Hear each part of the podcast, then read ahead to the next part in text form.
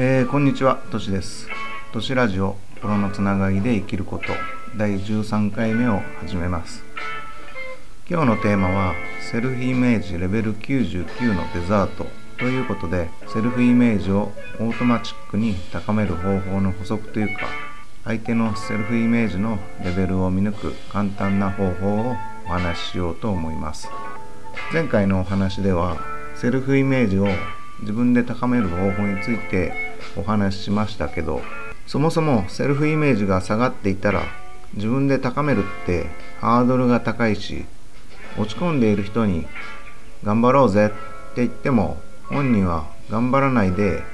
落ち込みたいっていう目的があるんで最初のステップ1で自分からっていうのは可能性が低いなって思いました。それでもやっぱりセルフイメージが高くポジティブに活動したいから悩んでいるんだと思うんです。だから最初のステップ1は誰かの力を借りて少ない力を何倍にもできるようにレバレッジが効くようにしたらいいのかなって思ったんです。それと相手のセルフイメージを測るセルフイメージスカウターをお渡しすると約束したので今回はそのお話と音声を聞いてくれた人への特典としてその有効利用法もお話しできたらと思います。だから前回の音声を聞いて今回の音声を覚えて組み合わせることでさらにレバレッジにレバレッジをかけることになって効果を無限大にできるので是非最後までお聴きください。なぜセルフイメージを見抜く必要があるかというとそれはねもっと楽に生きてほしいと思っているからです。私自身も誰の言うことも正面から受け止めてしまってあの人の言い方は怖いとかあんな言い方されちゃうと落ち込むって辛い時期がありました。自信がなかったり迷っていたりしてセルフイメージが低い時ほどその影響が大きくてダメージも大きくなるんです。だから辛い時って一人でいたい。ほっといてくれってなると思うんですけど実はその逆がいいんだって思ったんです。逆というのはセルフイメージが高い人がそばにいて寄り添ってくれるだけで自分のセルフイメージも高くなるし心のダメージも治るように思えるんです。だからもし自分が落ち込んでセルフイメージが下がっている時はセルフイメージが高い人のそばにいたいのでその人を探そうぜっていうことです。そう。自分を高めるためにセルフイメージが高い人のエネルギーを少しだけ分けてもらったらいいんです。こういうことを言うと人の力を利用するなんてずるいとか自分の力で解決しないと意味がないって思う人もいるかもしれませんがそれは誰にでも困る時悩むことってありますしそのポイントは人によって違いますのでその相手が困っている時に助けてあげたらいいんです。それと結構勘違いしている人が多いのは自分が困っていることは周りも困っているはずだとか自分ができるから相手もできるだろうっていうね。でも稀に同じ時もあるので100%違っているとは言えないんですけど基本自分イコール相手みたいな方程式はないんだよっていうことです。それに私たちにはミラーニューロンっていう神経細胞があってこれは簡単に言うとモノマネ細胞と言われていてモノマネの細胞ですからセルフイメージが高い人と一緒にいるだけで自分のセルフイメージも高くなるんです。例えば幸せな人と一緒にいると自分もほわほわしていい気持ちになるじゃないですか。これもそうで幸せも伝染するし不幸も伝染するんです。だから一緒にいる人でセルフイメージを高めることもできるってことなんです。本当人間の機能って不思議でこういうのを使うだけで意外と簡単に自分の状態って良くなるんです。こういうのを意識すると自分の成長進化に視点が向くのでどこにフォーカスしたらいいのか反対に何が無駄なのかがわかるので選択することに迷いがなくなります。そう。迷いがないので感情と発言と行動と結果が同じくなるので内側の摩擦が少なくなって楽に生きることができるんです。じゃあどうしたらセルフイメージが高い人を見つけることができるのか。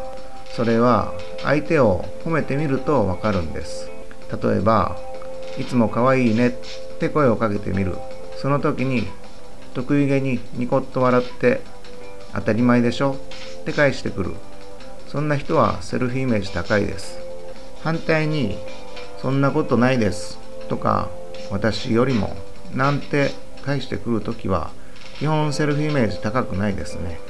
なぜならどんな自分でも受け入れて肯定しているからでしょ？って言えるし自分は自分なのに本当の自分はこんなんじゃないって勝手に自分を否定し突き放していたら自分を好きになんてなれないじゃないですか。でも普段からコミュニケーションスキルを高めている人なんかは意識的に会話をテンプレート化している人もいるので相手によって使い分けていることもあります。なのでふとした時に褒めてみる。そうすると無意識になることが多いので相手の様子を見ていたらあこの人無意識で言ってる。のかちょっと不自然だよね。ってわかると思います。だから LINE とかチャットの文章でもわかる時もあるけどテンプレート化している人もいるし中にはボットが返信している時もあるからこれは注意が必要です。でもこれ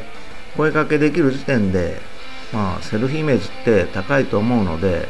それもちょっと厳しいっていうのなら相手の仕草を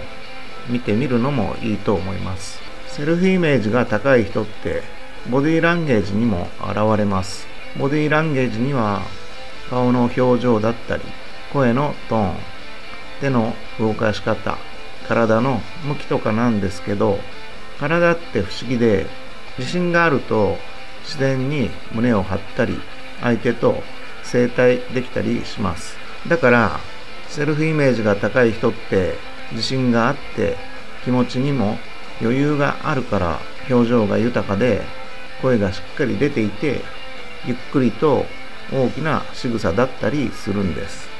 なので反対にうつむき加減で声も小さくもじもじとしている人にセルフイメージが高い人はいないってことです。ここまでセルフイメージが高い人の特徴を話しましたけどこれを聞いているあなたはどう感じましたか？ぜひ気になったことがあればどんどん質問などお寄せください。では最後に現実的にどうしたらセルフイメージの高い人ってことですけどこれは今いるコミュニティでいいのでそういった人を探してその人となるべく長く一緒にいることです。今いるコミュニティにいないって時はうん何かしら発信している人の情報に触れるっていうのもいいと思います。例えばこういったラジオで発信している人の情報はその人の背景があって声で伝え耳から入ってくるので共感しやすくまた自分のセルフイメージを高めてくれる効果もあると思います。だから自分がこれいいな少しでも自分の感情が動いたところには積極的に顔を出すのもいいかもしれません。なので感情は行動の羅針盤になりますのでまずは自分の感情に素直になってみることが最初の一歩でいいと思います。またあなたのお役に立てたならば大切な方に紹介してくださると嬉しいです。ご紹介の際には内容を引用されても問題ありません。そしてぜひ感想や質問をお送りください。あなたの感想をお待ちしています。都市ラジオ心のつながりで生きること。第13回目セルフイメージをレベル99デザートを終わります。最後までお聴きいただき本当にありがとうございました。